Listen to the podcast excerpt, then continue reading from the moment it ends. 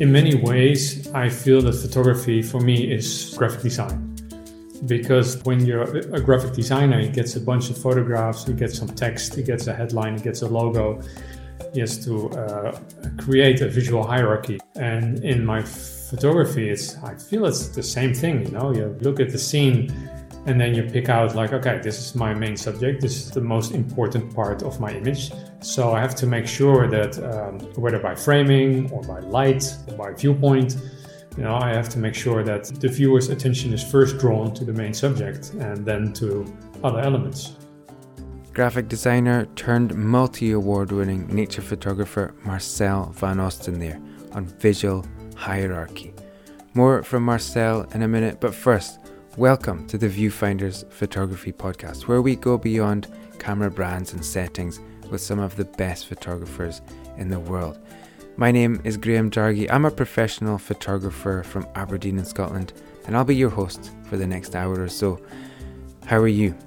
I'm doing good. I'm in a busy spell photography wise with corporate headshots, casting headshots, and some industrial stuff today. So busy with the camera and busy with the computer for all the back end stuff, processing backup admin, and at the very, very last minute, putting together this, the final episode of the podcast for this season. These 10 episodes have been so full of inspiration right from the start with Paul Sanders and his idea of receiving photographs, which seems to have kind of carried through more or less every episode in this batch. Uh, there have been some really special moments for me on a personal level especially talking with my all time favourite photographer, Gregory Heisler, which was such an exciting moment for me. Preparing for that call and doing the call itself stirred something up in me that I'd really forgotten was there. And not only has my photography journey taken a new direction, but I'm definitely a better and more focused photographer as a result, and I'm grateful for that. I've learned a lot from all my guests this season, so thank you to Paul Sanders, Kai Hornung, Alex Mustard, Dylan Nardini, Niall Benvie, Mark Wilson, Gregory Heisler, Scott Hargis, Nicola Kostic, and today's guest, Marcel Van Oosten, for really making the show what it is. If you haven't already, I would really encourage you to check out the other episodes from this season and the two previous seasons. I'm sure that just like me, you'll be challenged and inspired to take bold new steps on your photography journey. Most of all, thanks to you, the listeners, who over this past year that I've been making the show have tuned in from 63 countries all around the world. I'm just amazed by that. The reach that this podcast has is phenomenal. So thank you so, so much. Wherever you are on planet Earth, I'd love to connect with you. Find me on Instagram at Graham Dargie, and you can also follow the show on Apple Podcasts or wherever you listen to your podcasts, where you can catch up on previous episodes with amazing guests like Jim Richardson, Howard Schatz, Osborne Macharia, Valda Bailey, Eric Parry, Magnus Lindbaum, Donna Kraus, all the way back to Audrey Woolard on the very first episode, which came out almost a year ago to the day. Viewfinders is sponsored by MPB, the world's largest online platform for buying, selling, and trading used camera gear. If you've got something in your camera bag you don't use anymore, why not trade it to MPB? MPB makes it easy, and anything you buy comes with a 6 month warranty. There's a link in the show notes where you can get a valuation for your kit. Thanks to MPB who have sponsored this season of the show. I seriously recommend you check them out. Right then, on to this week's show. A very, very special guest. Marcel van Oosten is a nature photographer based in South Africa, originally from the Netherlands. Marcel has some serious credentials. As well as being a regular contributor to National Geographic, he's also won Wildlife Photographer of the Year, Travel Photographer of the Year, Landscape Photographer of the Year, European Wildlife Photographer of the Year, IPA Nature Photographer of the Year, the National Geographic Traveller Award, and many, many more accolades. Hey, let's just call him the undisputed champion of nature photography. Before photography, Marcel had a successful career in advertising. In our conversation, uh, he shares the amazing story of how he took a year long journey around Africa to build his portfolio when he began his career as a nature photographer. This is some great story, you're going to want to hear this. Marcel has just published a coffee table book, Mother, a tribute to Mother Earth, which draws on his epic portfolio to shine a light on some of the threats that our planet is facing. We talk about the making of the book, about how his background in advertising and graphic design informs his photography, what he's thinking when he looks through the viewfinder, and much, much more.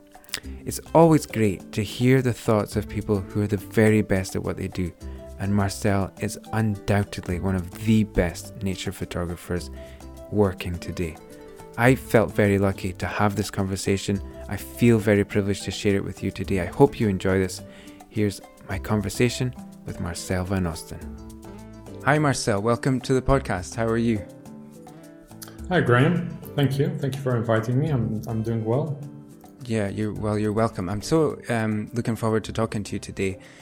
When I look at your work, I mean, you're shooting amazing subjects, uh, fantastic locations all over the world, and um, obviously very, very good technically. It's beautifully observed work, beautifully composed.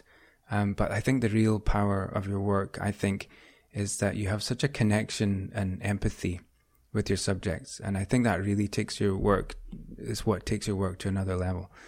I'm really excited to dig into some of these things with you today, but um, let's go back to the beginning. I think you live in South Africa, right? But you grew up in the Netherlands? Yeah, I was born and raised in the Netherlands, and I lived there for most of my most of my life. And it's only the past three years that we uh, that we are living in South Africa. Oh, really? I didn't realize it was as recent as that. Yes. Um, Okay, and so when did photography come into your life? Were you um, because I think you had a career before uh, with um, advertising. Can you tell us about that phase of your life? Yeah, so I, I, I started uh, studying Dutch langu- language and literature in the university in the Netherlands, and then after two years decided to go to art school. And in art school, I uh, had the opportunity to pick photography as a as a, as a major or as a course. And um, at that time, I didn't like it at all. So I, I, I sort of ignored it. And I, I had a bachelor in bachelor degree in in what is it art direction and graphic design, and then I became an art director in uh, in advertising. I did that for 15, uh, 15 years, and as an art director, you always work with a copywriter, and together you make camp- well advertising campaigns.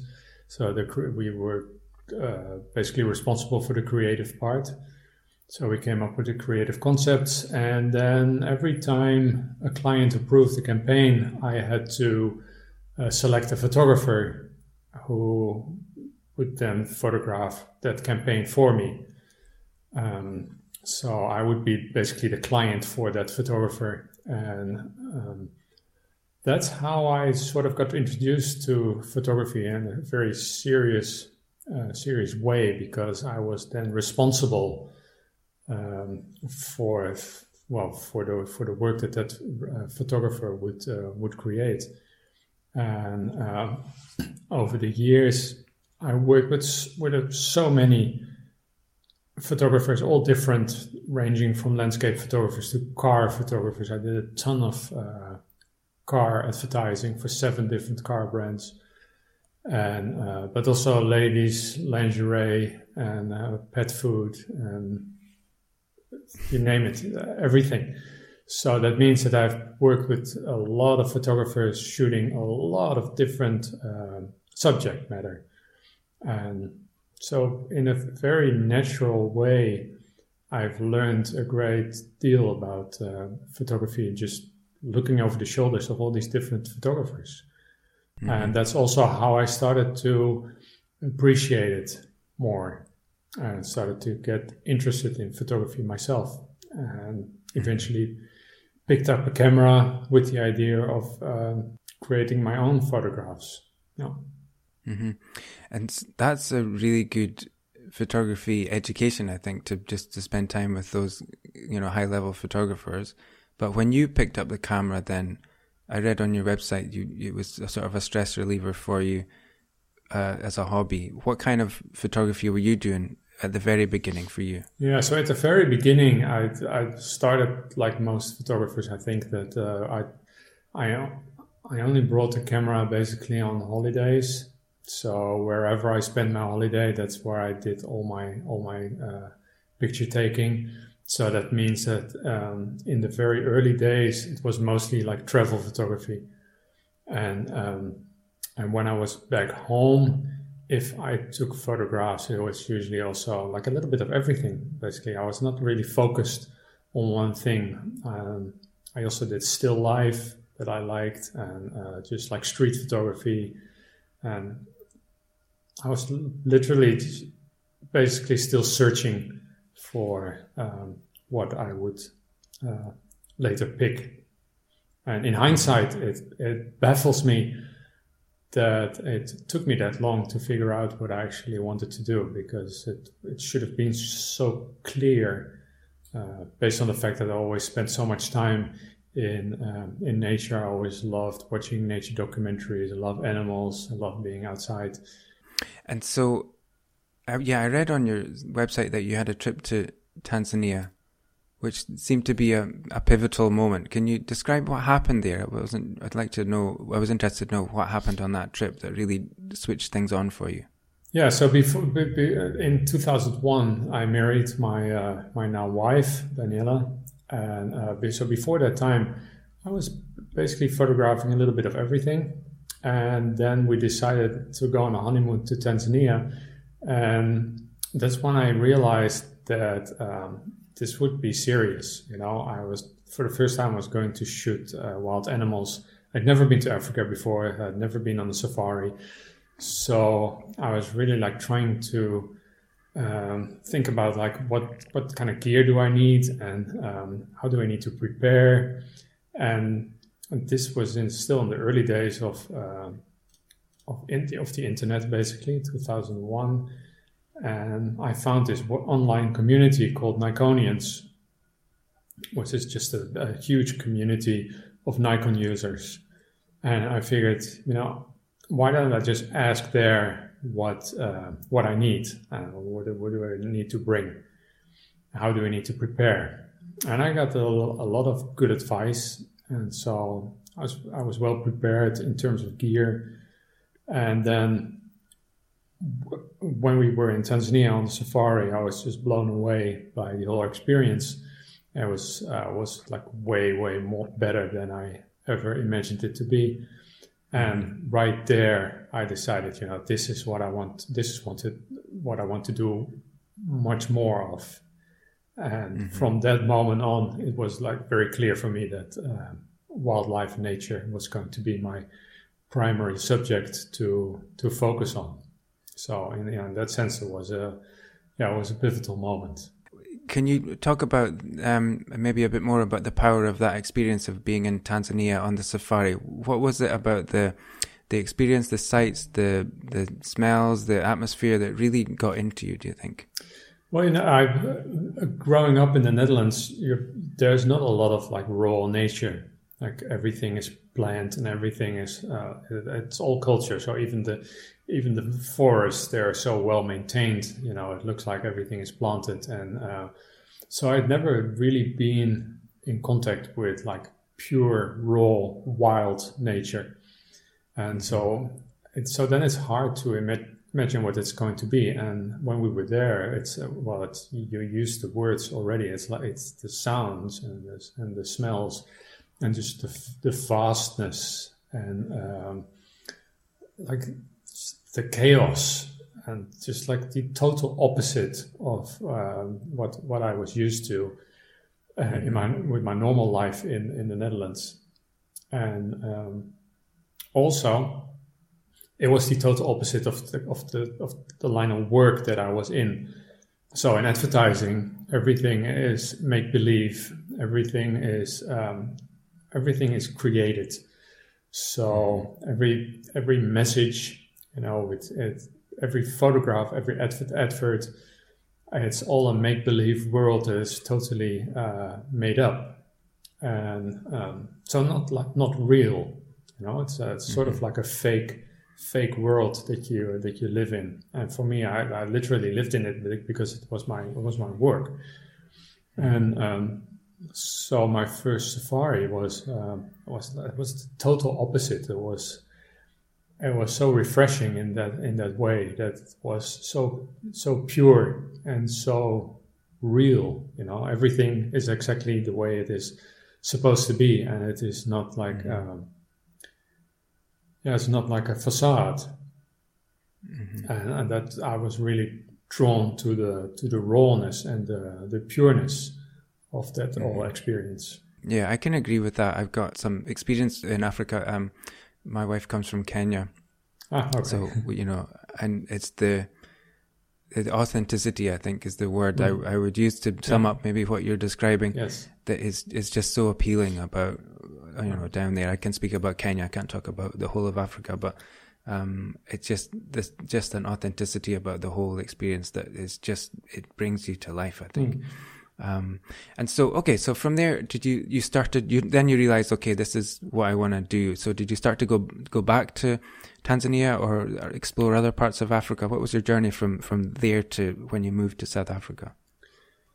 Well, that's actually, so when I came back, then I have, I was like totally inspired and I uh, wanted to do more, uh, more animal photography, but realized that I was not particularly good at it yet and that I needed to practice this a lot more. So I um, I I decided to like visit zoos, you know, to just try to um, to photograph animals in a like a controlled uh, environment, just to see how that would go, and then um, yeah, got more and more serious about that. Uh, but at the same time, I just had my day job, so I was just um, working in advertising, and. Mm-hmm around that time, I decided to uh, to start my own advertising agency. So that's um, yeah, that was like a very uh, hectic decision because it uh, just um, to take a lot of risk because I had to put uh, a lot of money in the in the company.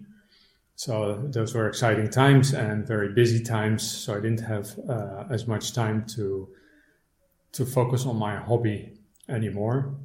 And that was basically the start of my last phase in um, in advertising because um, when I had my own company in the beginning, I really liked it. And then, especially because I've uh, realized that as a creative person, it's just really nice to be your own boss and to be able to uh, to decide for yourself which clients you want to work for and which ones you don't. So that was all that was all very nice. But then, like after a year, I realized, you know, in the end, it's basically still the same thing. So I I, started to get frustrated with clients and uh, frustrated with my with my work, and um, and then I realized that I was really fleeing into photography constantly. So um, my my then um, serious hobby uh, became like therapy for me, mm-hmm. and every every free moment I wanted to photograph. I wanted to be outside. So then I would get up super early, drive to like a, a nature reserve uh, just outside of Amsterdam, and photograph there around sunrise, and then drive from there straight to the office, and then have uh, well have enough energy for the for the day. And so now you run uh, photography tours and safaris all over the place. And so, was there a point where you, you just one thing took over the other? Did the photography just take over, or did people start to ask you to take you to these places, or how did that come about? So then, I have to take uh, two steps back. Um, so eventually I got so frustrated with my uh, with my work in advertising that I decided uh, it's now or never, and I want to become a full time nature photographer. And so I did that, which was a, a, massive, massive jump into the deep. And then I realized, um, well, I talked about it obviously with uh, with my wife, and um, and then we decided, well, we really have to give this some very serious thought as to how are we going to make this work. because uh, I mean, in advertising, you can make good money, but I've, I knew from the start that in nature photography, would, there would not be a lot of money to be made. Mm-hmm. And um, so we decided to have a brainstorm and um, we locked ourselves in a hotel in on one of the Dutch islands.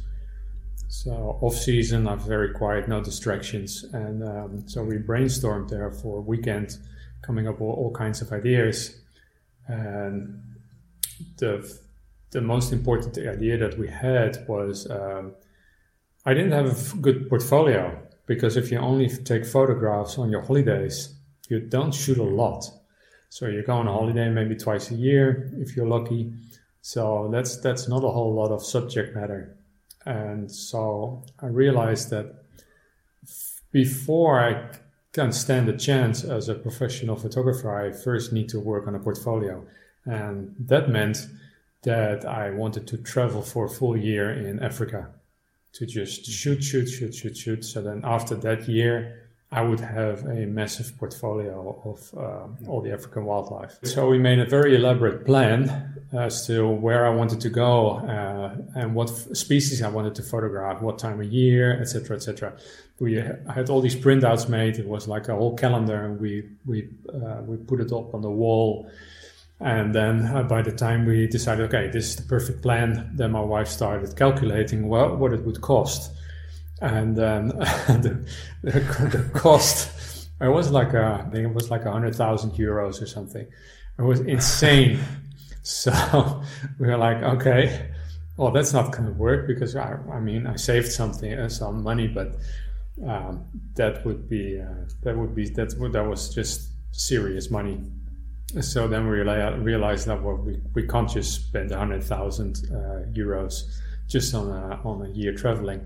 So we had to come up with a plan as to how are we going to get 100,000 euros to, to do that. And then we thought uh, we have to we have to create something that and we have to create something that's that we can sell or that's worth money. And we came up uh, with uh, the idea to create a book and uh, a book on safari lodges because then we would be able to sell the book to the lodges and that means that then we could charge the lodges money instead of paying the lodges money.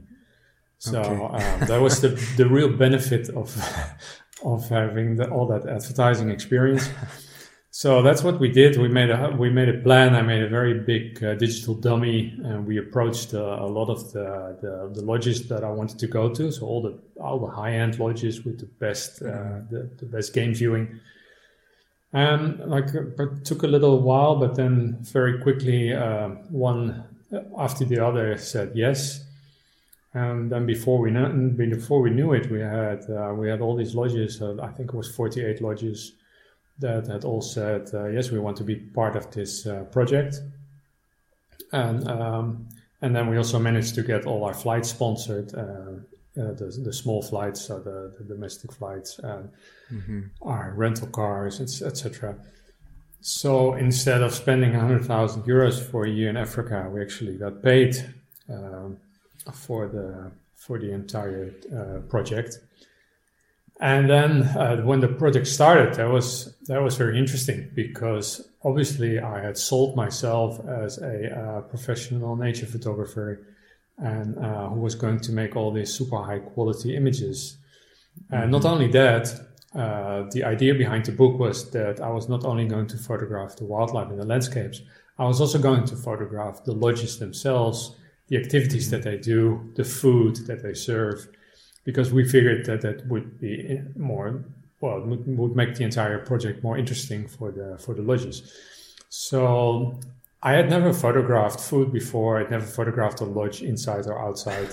so um, I just w- did everything on instinct. Uh, luckily, my wife also worked in advertising, so we both had uh, quite a lot of experience on on sets and on mm-hmm. shoots, etc. So we had seen other photographers shoot food. We had seen other photographers shoot interiors. So uh, with all that experience and memories we sort of just started and um, and it was stressful in a sense that there was uh, a lot of uh, psychological like yeah pressure on my mm-hmm. shoulders um, because well a lot of times I wondered like what what I, what did I get myself into but yeah. eventually you know it actually worked out very very nicely and um, everything looked great lodges were happy and uh, and that whole year it, it it flew by it was extremely hard work um, but it worked out exactly the way we wanted it because at the end uh, when it finished uh, I had a very large uh, large portfolio Africa portfolio mm-hmm. and a book this is the best story I've ever heard. What a smart way to go about it. Um, and so, were you able to to lean on those connections to go forward to build the business after that? Yes, uh, yes. Um, because there was also there were lodges who didn't want to pay us like uh, like like in in money, and we said, well, if you don't want to pay us, it's fine. Then you're just going to pay us in uh, in nights Mm-hmm. And uh, so there's quite a few that did that. So that was that was actually also very nice because then uh, after the project was finished, we returned to Africa and we would just yeah we could go to a, a lot of lodges and and stay there for free and basically mm-hmm. Uh, uh, relive the entire experience and uh, mm-hmm. do a lot more a lot more photography. And uh, there's there's still lodges that we visited for the first time for the book uh, that we still visit now uh, up to mm-hmm. this day. Okay, this that's just such an amazing story. I'm so impressed by how you've put that together. let me ask you quickly about Namibia because I saw on your website that that you said that was your favorite place. Can you talk a little bit about what it is that makes Namibia such a special place for you? When I was still in, in advertising, uh, as an art director, you get a lot of requests from photographers who want to show you their portfolio uh, obviously because they want to, well, they hope that you like the portfolio and, and that you hire them. And um, I've, I still very vividly remember uh, one day there was a photographer who visited me and uh, showed uh, showed his portfolio. There was a lot of uh, was a lot of travel uh, kind of photography, and, and, he showed a couple of images, and there was a place that I had never ever seen before. So this was this was actually before internet. So um, I've never I've never seen that before, and I was just amazed by the the landscape and um, very surreal looking. So um, that was just in my in my memory. And then when we Daniela and I were making the book, um, I knew that Namibia was going to be on the top of my list because I, I really wanted to see those places for myself. And mm-hmm. then when we uh, were there for the first time yeah, that was just amazing. Um, it is so different from all the other countries in Africa. It is uh, it is super wild, but it's also very barren. Uh, it is very empty. It's one of the least densely populated countries in the world, so there's not a lot of mm-hmm. people there. You can drive for hours on hours on end without seeing uh, another person, especially back then.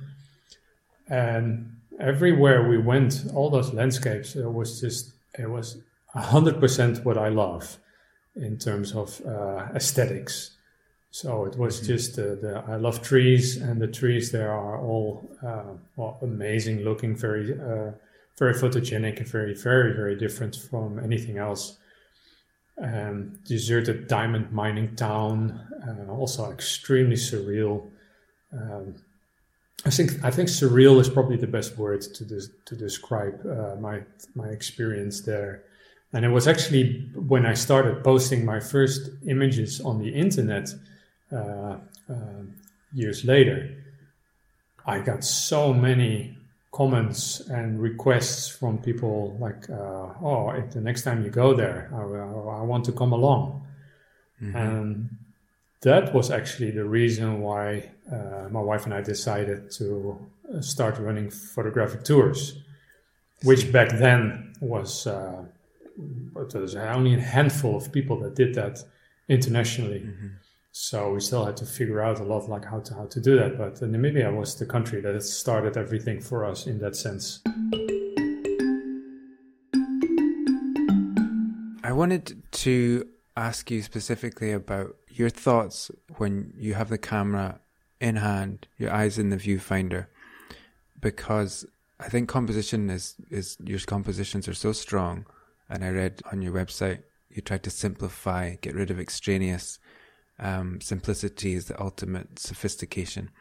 Um, I wondered if you can talk a bit about your approach to composition when the camera's at your eye. What are you thinking at that moment in time? So I'm I'm extremely outspoken in the sense that uh, I know very very well what I like and uh, what I don't like. That there's there's never a uh, there's n- never any doubt, and I like my images to be very very clean, I like extremely clean. Um, I like them to be hyper organized. So that means that, uh, for instance, I, I, I, want there to be a clear um, visual hierarchy so that there's no confusion as to where to look first. That's important for me. I've always focused on clear, on clean outlines um, and uh, strong shapes and graphic lines. And ideally, um, I want my subjects to be separated from each other. And I go through great lengths to try to achieve that, even though that's usually it's kind of difficult uh, in nature to accomplish that. But my my favorite photographs are always very clean, very graphic. They're totally uncluttered and uh, almost sterile. Uh, I, I, hear that a lot. Some people say your work looks so sterile, and uh, I know that they mean it in a, like a negative way, like uh, devoid of emotion. And for me, it's actually a compliment because I, I love my images to be like like very very neat, almost uh, like almost staged, like that that you think like it's uh, like oh my god, how is it possible that it that all those elements are so perfectly positioned inside the mm-hmm. inside the frame. So that's what I'm that's what I'm thinking of and looking for when I look through the viewfinder. I was wondering uh, if you're training in graphic design, and obviously that's about there's a visual language there. Adding in advertising, I, I don't know anything about advertising, but I suppose you're trying to connect or or uh, create a, an emotional response with the viewer uh, with advertising. How much do those does that background feed into your photography language? Yeah, so a lot. Um, uh, both do in a different way. So the graphic design part is very important because um, in many ways I feel that photography for me is is still uh, graphic design. Because the, the, the, the, what I do it feels like the same. Uh, when you're a graphic designer, he gets a bunch of photographs, he gets some text, he gets a headline, he gets a logo, and then he has to try to arrange all those elements uh, within the within the the, the boundaries of, of a, of, a, page, and he has to uh, he has to make it look attractive. Uh, that that of course, and he also has to um, make sense. He has to try to again he has to uh, create a visual hierarchy so that it's very clear that you look at the, the visual first and then the, the headline and then you start reading the body text and then you end up at the logo so there's always this like particular order and in my photography it's i feel it's the it's the same thing you know you, you look at a, you look at the scene and then you pick out like okay this is my main subject this this this is the most important part of my image. So I have to make sure that um, whether by framing or by light or by uh, or by viewpoint or angle, you know, I have to make sure that uh, the, the, the, viewer's attention is first drawn to the main subject and then to other elements. And and also my preferences are also the same. You know, the, in when I had when I was designing I had the same preferences as I have now um, with with photography, which is still two dimensional. Uh, so it has uh, many similarities. And then as for advertising, what I learned is that in advertising, it's very important that you grab the attention of the viewer very, very quickly uh, because um, no one asks for advertising. Uh, you're an uninvited guest so people who want to read a magazine or want to read a newspaper, they don't actually want to see the ads. Um, So you have to be like really clever uh, in trying to come up with an idea to uh, seduce the viewer to actually look at your ad. And uh, there's several ways to do that. One is to just make sure that uh, what you're showing looks very intriguing. Um, but also, you have to make sure that it's very simple, that your message is uncomplicated, so it's single-minded message. And then the third thing is that you have to do all that in like a couple of milliseconds. Mm-hmm. And that is still part of my instinct. Now, when I take a photograph, I want everything to be not only from an aesthetic point of view, but also just from um, trying to make the image work. Is it, it needs to grab your attention um, quickly, and it needs to have a single-minded uh, concept. Yeah, that's that's amazing. Though it's really interesting to hear that unpacked. Um, I, I, all experienced photographers will go into flow, I suppose, in that way not all of us have that um, education, though. I think with mm. the with what you've spoken about there, which I think adds so much to your photography. I really wanted to ask you about your book, which is out now, uh, Mother, and you've just recently published it. Can you talk a bit about the idea behind the book and just tell us a little bit about the project, how it came together, and, and what that's about? Yeah, so um, in 2019, my wife and I decided that uh, we'd been traveling nonstop for years and years on end without uh, without a holiday, and we decided, you know, we're tired and uh, we're constantly in airports and airplanes and uh, just running. We need some time out, uh, so we decided that we would have a, a sabbatical uh, end of 2019. So then uh, December, half December 2019, our sabbatical started, and um, and then almost right away I was contacted by a publisher in the Netherlands who um, said, uh, "Would you not like to make a book, nice photo book?"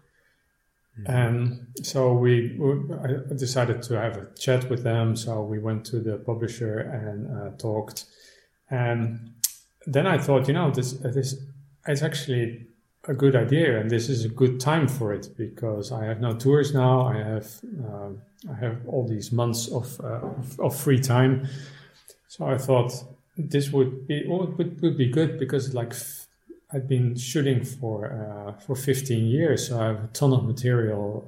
Uh, a lot of it is uh, is is good quality for a book. So I thought. Um, this might be a golden opportunity for me to do it. And uh, so I told them, uh, well, I'm open to the idea, but I only want to do it if I can do it like my way. So I don't want to, I don't want to be restricted in my creativity. Um, and they were like very cooperative. They said, yeah, yeah sure, just uh, whatever you want. So that's that's how it started, and then I started thinking about the concept and um, I knew already because I have uh, so many photographs of such different subject matter from all over the planet. And I thought, you know, this is nature uh, has given me so much over the years, and I wanted to just show my appreciation for uh, for Mother Earth, and that's how I uh, uh thought about the idea of uh, it being a tribute. Um, and that's how I came up with the with the word mother because I attribute to Mother Earth. I really like the word mother also very much. It's so full of full of emotion, and um, that's how it all started. And then obviously I didn't want it. To, I didn't want the book to be just a book with pretty pictures because uh, that to me that would be would be too shallow. Then it would be just like a slideshow on paper. And so I decided that I wanted to use the opportunity to share my concerns about the uh, the threats that Mother Earth is facing. So uh, a very strong conservation message uh, throughout the book, and I did that by uh, addressing it in the in the in the introduction, and uh, I did it um, by writing in the captions. Every image has a caption, and most of the captions actually are right about the, the, the, the threats that are facing that particular location or that particular uh, animal. that is in a nutshell how it uh, how it started. Um, it seems like it's a huge volume. I mean, it looks like a massive piece of work, and uh, obviously hundreds of pages. I think that seems like that's the kind of project that would creating it would just be all consuming and, and take a, a, lot of effort and energy. Um, you were saying before we hit record here that you'd been doing that well over the last year, obviously, but you were taking time out anyway, and then maybe the pandemic as well. So that's something you've been able to really throw yourself at this last year or so. Yeah, so um, so initially I thought that I was just going to use my sabbatical to make this book because I thought I have so many images already processed, so um, I'm just gonna, you know, put the images in a book. I'm just gonna uh, write captions, and then I should be finished in like three months and mm-hmm. um, that was that was uh, even I know that's not realistic. Yeah, and I, and I, and it's stupid because that first book that I told you about in the beginning that took me a year to make, and I did everything myself back then. So I did all the design, and did uh, you know everything, all the photographs, all the all the processing. So I, I should have known better than that. Uh, it, yet, I, uh, when I started, I thought I would I would do this in three months and then very quickly I realized, oh my God, uh, this is never going to work. I'm, I'm, I, I can't do this in three months. And then the pandemic started, and uh, then we suddenly all our tours were cancelled. And at first we didn't know how long this would take, but pretty quickly we realized, oh man, this is going to take more, much longer than anyone thought. And meantime, I was just working on the book, and um, I was just really apart from the from the stress that it caused in the beginning of not knowing what would happen to our business, I was really enjoying the extra time that I suddenly had uh, for the book, and it meant that uh, I could now do something that I hadn't even thought about, which was go back to the beginning and start uh, going through my archives from the very, very, very first uh, trips and just plow my way through there and see if there's anything that uh, I've uh, I forgot or uh, mm-hmm. ignored back then. Yeah, were there things from way back that you really discovered? It was so interesting because um, what I what I then experienced was that there were so many images from like 15 years ago that I processed, and then I went back to that folder where the images came from, and then I saw what, but why the hell did I process? Why did I pick that image? There are others that are way mm-hmm. better, and I and mm-hmm. but clearly at the time I didn't I didn't see that that way. You know, I ignored mm-hmm. those. I didn't give them a star, and I, I, I gave like two or three stars to that image that I processed, and I now look back and think that that's wrong. So I started re- reprocessing a lot of images, and I started processing all these uh, all these files that I had been ignoring for um, for more than ten years, and that was uh, that was just so nice to do because it was almost like Christmas. You would open the folder, and every now and then there would be there would be all these presents in there. Be, and it would be so long long ago that uh, a, a, lot of times I'd actually forgotten about it.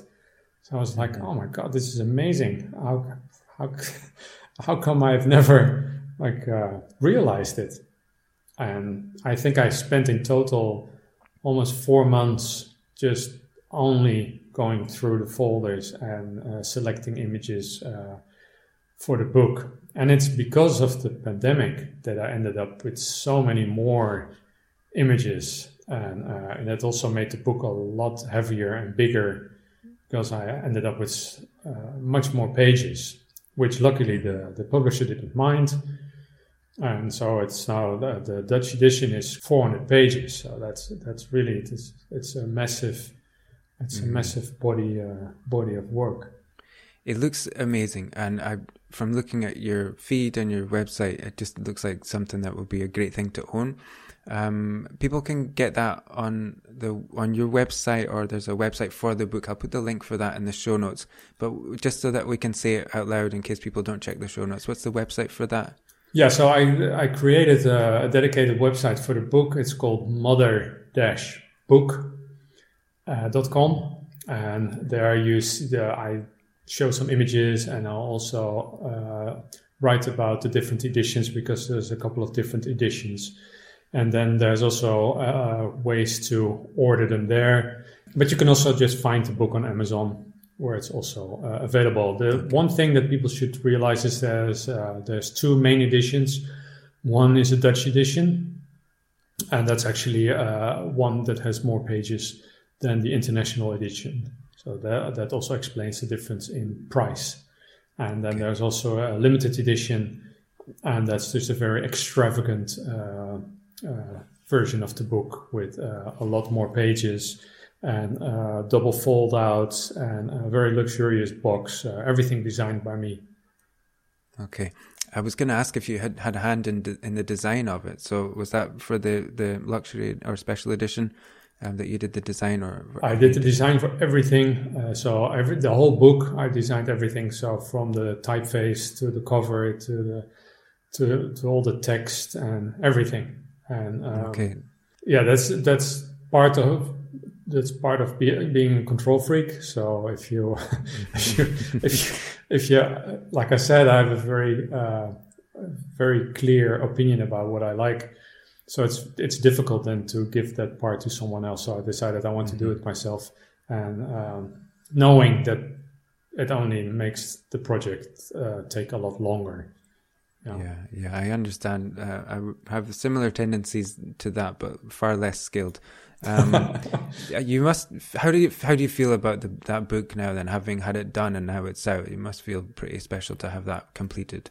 Yeah, I'm so happy that I, I did that, and um, it just feels like it's the perfect moment. Uh, you know, looking back, it's a 50, like I said, 15 years of work, and um, it is really there's no comparison. You know, if you have images images on your computer, or you put them on the on the on the internet, you know, somewhere somewhere.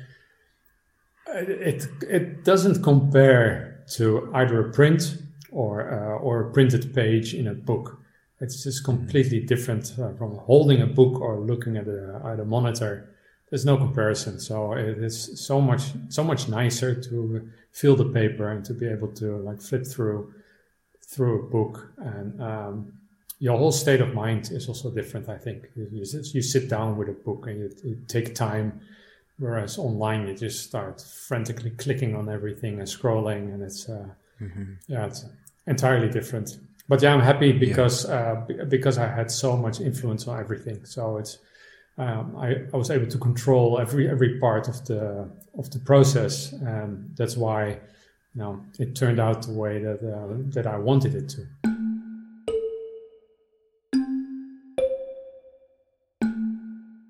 obviously you have this um, sense of control that you like to have.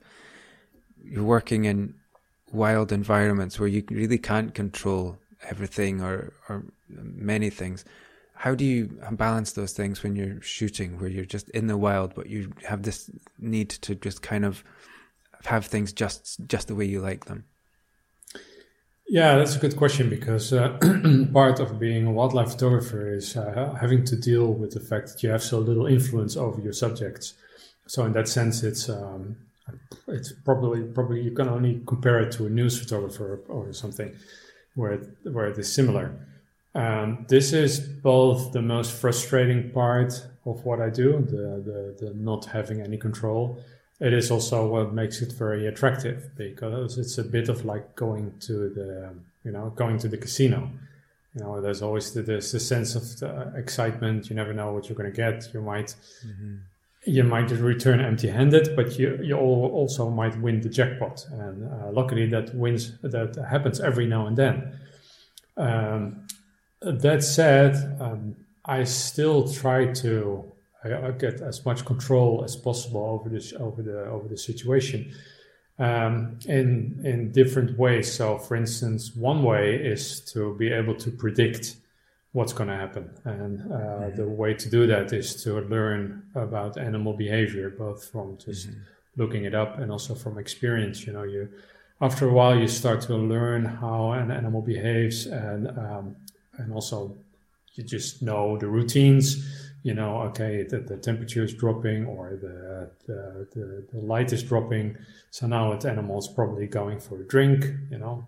And mm-hmm. knowing that, then you have more control because then you know almost certain what's going to happen. So then I can make sure that I'm at the perfect location at the perfect at the right time. And then the only thing is I have to wait for the animal to uh, to appear. Uh, I still have very little control because I have no control over how the animal is going to pose for me, what direction it's going to face, uh, if it's going to do anything interesting, you know, if it's on time for sunset, or you know maybe it's too early, then I have crappy light. Maybe it's too late, then the light is gone. So all these things um, are difficult, but I, I, always try to control it by uh, learning as much as possible about the subject and also about uh, about the location. So knowing mm-hmm. knowing about the, the, the, circumstances, the kind the, the weather conditions that I can expect, what the light is doing. So then you have sort of like a plan. You know, I'm gonna I'm gonna try to get this photograph. So that means that I have to be in this area around that time for this and this mm-hmm. species. So that already narrows it down uh, quite a bit. And then still, it's uh, most of it is pure luck. After that, once you get, but once you get everything that you can, you can control the controllable, and then you work or play within that, I guess. Mm, yeah, and then it's just a matter also of just keep on trying, because that's something that most wildlife photographers are very familiar with and also quite comfortable with. Is it's just you never give up and just keep keep trying because you know, the more you try, the luckier you get. Uh, it it might happen. It might never, but uh, if you don't try, then you're never going to get it. Okay, let's quickly talk about gear for a minute. And the gear round is sponsored by MPB. So I believe you're using Nikon equipment. Can you just quickly take me through? This might be a long list, but what's in your bag for a typical, say, safari? It's actually not that super long. Um, I have I have a lot of gear, but uh, the, there's only a, a, few bodies and a few lenses that I will always or almost always bring. So um, because I photo, I do both landscape and wildlife photography, I basically have two different uh, camera bags. So okay. one bag is my landscape uh, gear bag, and the other is the wildlife bag. So on a, in a in both bags, I usually have three bodies. I don't like changing lenses, or at least I try to uh, limit it as much as possible. So I bring three bodies, and I have um, usually four lenses with that. So for my landscape uh, bag, I have a D850, and I have a D5, and I have a Z7 or a Z7, depending on where you come from. Mm-hmm. So those are the three bodies that I have. And then lenses um, for the landscape, usually the longest that I bring is um, an 82 400. So that's a zoom lens. It's not like super pro quality lens, but um, most of the time on landscape trips, I don't need uh, a very long focal length. So instead of bringing like a super large and heavy, uh, I don't know, 400 uh, f2.8 or something, I just compromise and I go for something that can give me 400 with um, still uh, still good quality enough for for what I what I want. So that's usually the longest that I bring, and then uh, the, the, the three main lenses that I bring are the 70 to 200. That's a 2.8 lens uh, with vibration reduction and uh, I have a 24 to 70 f4 lens that is an S lens uh, the, for the, the, that was developed for the Z7 so okay. it's uh, purely for that and then I have the 1424 um, 2.8 which is the F mount le- F mount lens and mm-hmm. that uh, is my favorite landscape photography lens I've, I've had that for oh, don't know, for as long as that lens exists. Mm-hmm. So um, those are the most important lenses on those bodies. And then on my wildlife trips, I have the same bodies. Sometimes I bring uh, an old body, a fourth one, if I want to do remote control camera stuff with uh, animals that may destroy my gear. So then, for instance, I bring an old D810 or an old uh, D4S because I still have those, and I might put like an old 17 to 35 2.8 on that, or uh, or 20 millimeter uh, 1.8.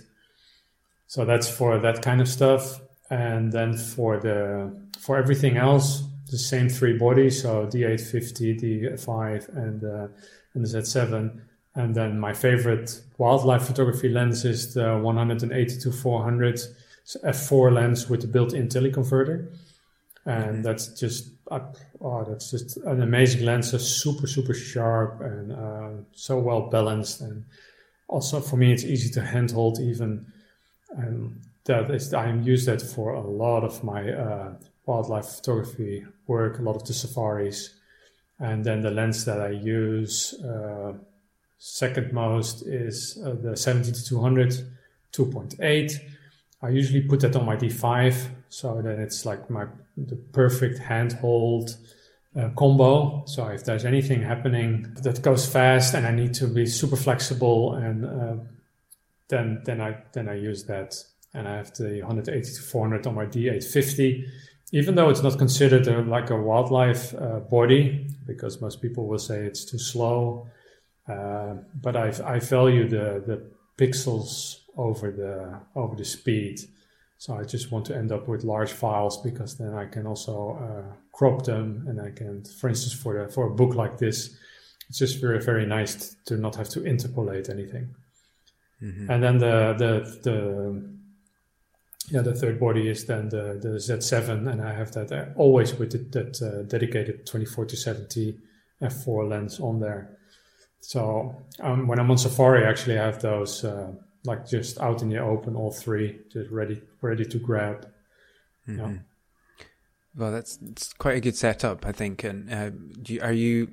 I'm just I'm wondering about uh, internal flights uh, when you're in safari locations. Did you just pay for like an extra, a, a little bit more to have extra luggage because I'm sure you've got more than 15 kgs in the backpack there. Yeah, so the backpack is on average is probably 17 kilograms, and then my uh, laptop bag is usually between 10 and 12. And that's just because of obviously a laptop is heavy, but I usually put a lot of stuff in there. Uh, that's also heavy. Usually a third lens or fourth or a fourth lens even. Sometimes uh, a fourth body, uh, flash, all my ball heads, uh, brackets, chargers, batteries, Right, so that mm. that's all heavy stuff. So usually that's yeah. very heavy. So um, in the end, I think it's oh, close to 30 kilograms of mm-hmm. hand luggage. And, um, but so far, never had any never had any issues. Um, I'm always very friendly when I check in. Um, if they are curious about the bag and they want to put me want me to put it on the scales, uh, obviously, it's going to be way too heavy, but then usually what I do, I just open the bag, I show them what's in there, and explain what the value is of the contents of that bag, and that there's just no way in hell that I'm going to put that bag in, uh, in, in, the, in the hold. And they understand. Obviously, they will also, they don't want to have the responsibility also for uh, for yeah. that happening. Thanks again to MPB for sponsoring this show. I'm going to put a link in the show notes for everything that Marcel mentioned. MPB buys, sells, and trades thousands of items each week, and everything comes with a six month warranty. Um, okay, uh, that brings us on to a round I call double exposure. And I'm going to ask you about one particular image of yours, uh, which I think looks like an amazing shot. And I wonder if you can, well, then I'll throw it back to you to tell me about one particular moment or image from your photography journey that really sticks with you. So I, I had really wanted to talk to you about Iran, but I don't think we're going to have time because the other picture that went kind of went viral last week with you was the picture of this polar bear Mm. Um, I saw it pop up so many places last week um, on Instagram, at least. Quite an an amazing shot. Can you tell us a little bit about that one? Yeah, so the, yeah, there's actually not a whole lot to tell because this that's just one of those now. That's just one of those examples of where you where you actually get lucky and where mm-hmm.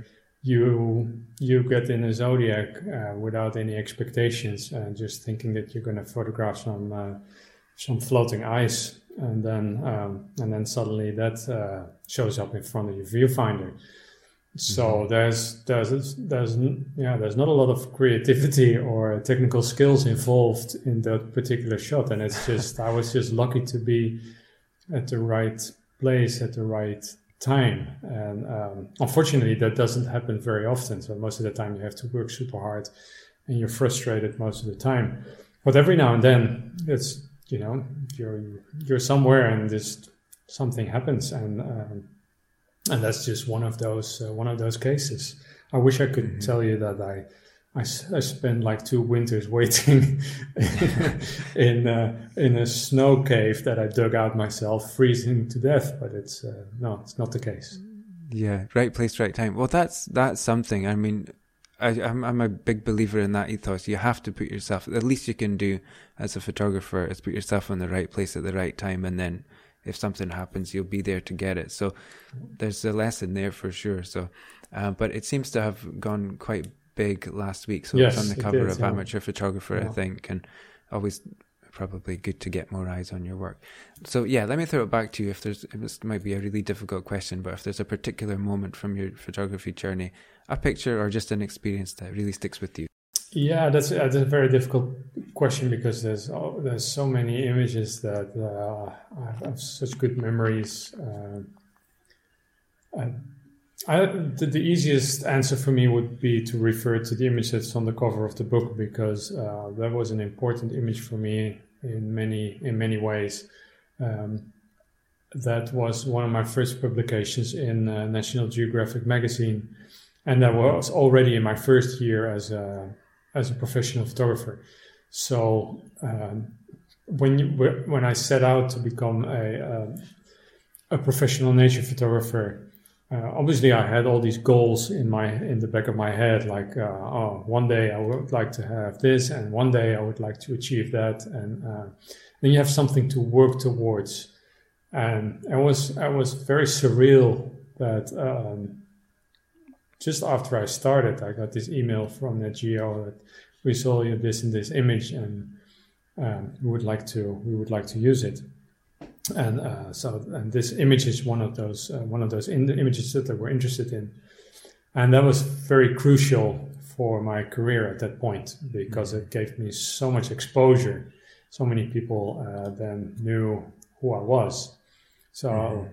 that's why that image is, uh, is special to me and it's also very special to me because that image embodies everything that I try to get in my photography. So my ideal photograph is a landscape photograph uh, with an animal in it. That's mm-hmm. just what I like to do most. So that polar bear image is uh, is right up there. So I, I like to show a lot of the habitat, uh, a beautiful landscape, and then the animal in there, uh, usually quite small. Um, but more like uh, yeah to bring the landscape alive that's mm-hmm. how that's how i see it you know i, I can appreciate a good landscape but um, if there's an animal in it that just brings the whole thing to life and then the landscape also it gains so much more more meaning it's mm-hmm. just not just uh, like beautiful mountains and a beautiful stream it, it, if there's an animal drinking there then suddenly you know it becomes much more than that Mm-hmm. So that's the other reason why that uh, image is so uh, uh, important for me. And I have and I have very good memories of when I saw that happening. I, I, I still can recall it like like it was yesterday because if you're a photographer and something like that happens, you you you clearly realize immediately like oh my god, once in a lifetime opportunity. Mm-hmm. I better not screw this up. And um, so that yeah so very very hectic few few moments, and um, yeah, very glad that it all that it all worked out. So the, the image we're talking about then is it's an upright image with Victoria Falls with the elephant on the top. Is that the one that you're talking about? Yes. Yeah, I should have mentioned that. Yeah, there's only audio. yeah, it's it's it's quite an extraordinary shot though. Like, so you you were just there, uh, and the elephant. Yeah, we was along, or how yeah. did you come to that? I was I was this was this was during the project for the uh, for the uh, safari book that we were shooting. So that was at the mm-hmm. at the, the, the start of my career, and we were shooting for one of the lodges, and one of the lodges had uh, their one of their activities that they offered was uh, a visit to what they call Livingstone Island, which is a sort of a small island right at the edge of Victoria Falls, and so uh, we we decided to go there and do some shoots. And then we heard from uh, from a local guide that there was uh, there was this lone bull that they, they saw hanging around in the area and that's when I realized, like, oh my god, imagine if I can get a, a, a like an elephant here mm. uh, with the falls. And um, we decided to hang around a, a little longer, so uh, uh, had a few more visits, and I eventually got lucky when this um, when this actually happened. And um, it's just a very special image because this is the only image of uh, of an elephant at Vic Falls. And mm-hmm. it is very, very, very difficult for a wildlife photography to create images that uh, that are unique. Yeah. Because um, I mean, everything has been photographed a gazillion times before, so it gets harder and harder and harder. So to be um, yeah to be lucky enough to to see something like this is really really special. It's well, it's fantastic. It's amazing that it brings you full circle um, to, to from all the way back, all the way to the front of your new book. So it's mm. a, it's a really good, meaningful moment for you. Um, okay, quick fire round before we sign off. If you've got another a couple yeah. of minutes, Marcel. Yeah, sure. Okay, let's do it. Wide angle or telephoto? Um, uh, what is the telephoto length? because I, if I have, to, if you say uh, the telephoto is seventy to two hundred then I, am I'm, I'm probably going to take the 70 to 200. Okay, over the 14 to 24. Yep. Uh, okay, tea or coffee might be easier. Uh, n- uh, well, none actually. I don't like them both. Okay. Oh, this is tricky. This is a really tricky round.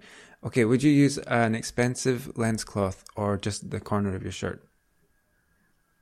Um, I use uh, these Zeiss lens uh, tissues that come pre-packaged. Uh, very nice, very professional. Um, okay, what was the last great book, movie, series, or album you experienced? One of those. I'm currently watching uh, a police series called Chicago PD. It's uh, mm-hmm. it's not very it's not very deep or anything, but uh, it's very it's very entertaining. So after a long day of work, it's uh, it's nice to yeah, you, you need that sometimes. What's a weird thing I can find in your camera bag? that's, such, that's such a good question. This a weird thing. Um, phew. Wow, this is way more difficult than I than I thought it would be. There's there's really no uh, no weird. Yeah, there is one weird thing. So I I like to you on the on the cameras that don't have a flip screen uh, I use the right angle finder. And uh, the right angle finder you can screw on the on the viewfinder.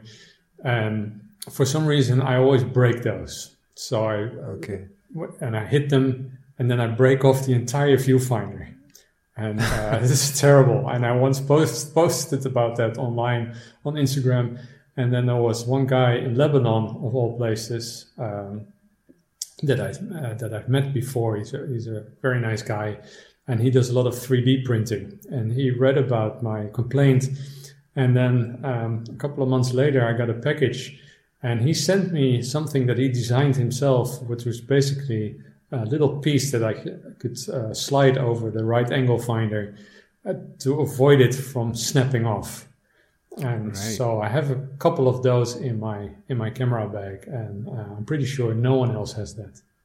Yeah, that's definitely weird. That's a great answer. Okay, name a photographer we should all know about. Favorite photographer. Um, okay, so I'm I'm gonna I'm gonna name a uh, a Dutch photographer. So obviously, I'm also Dutch, and it's a completely different genre than what I shoot.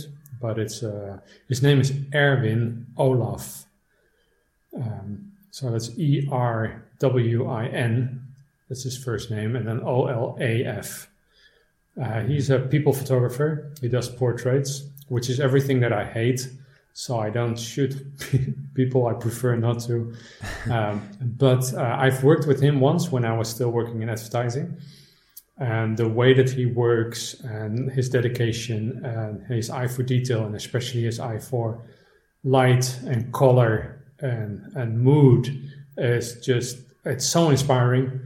So um, I, I absolutely love his work. Um, but when I look at his work, I look beyond the subject matter I look at everything else. I look at the compositions and I look at, and I'm just looking at those images and I think, how cool would this look if that woman was a lion? so that's, yeah. I get, I do understand that. Uh, last one, Marcel. When do you feel at peace with the universe? Um, oh, never.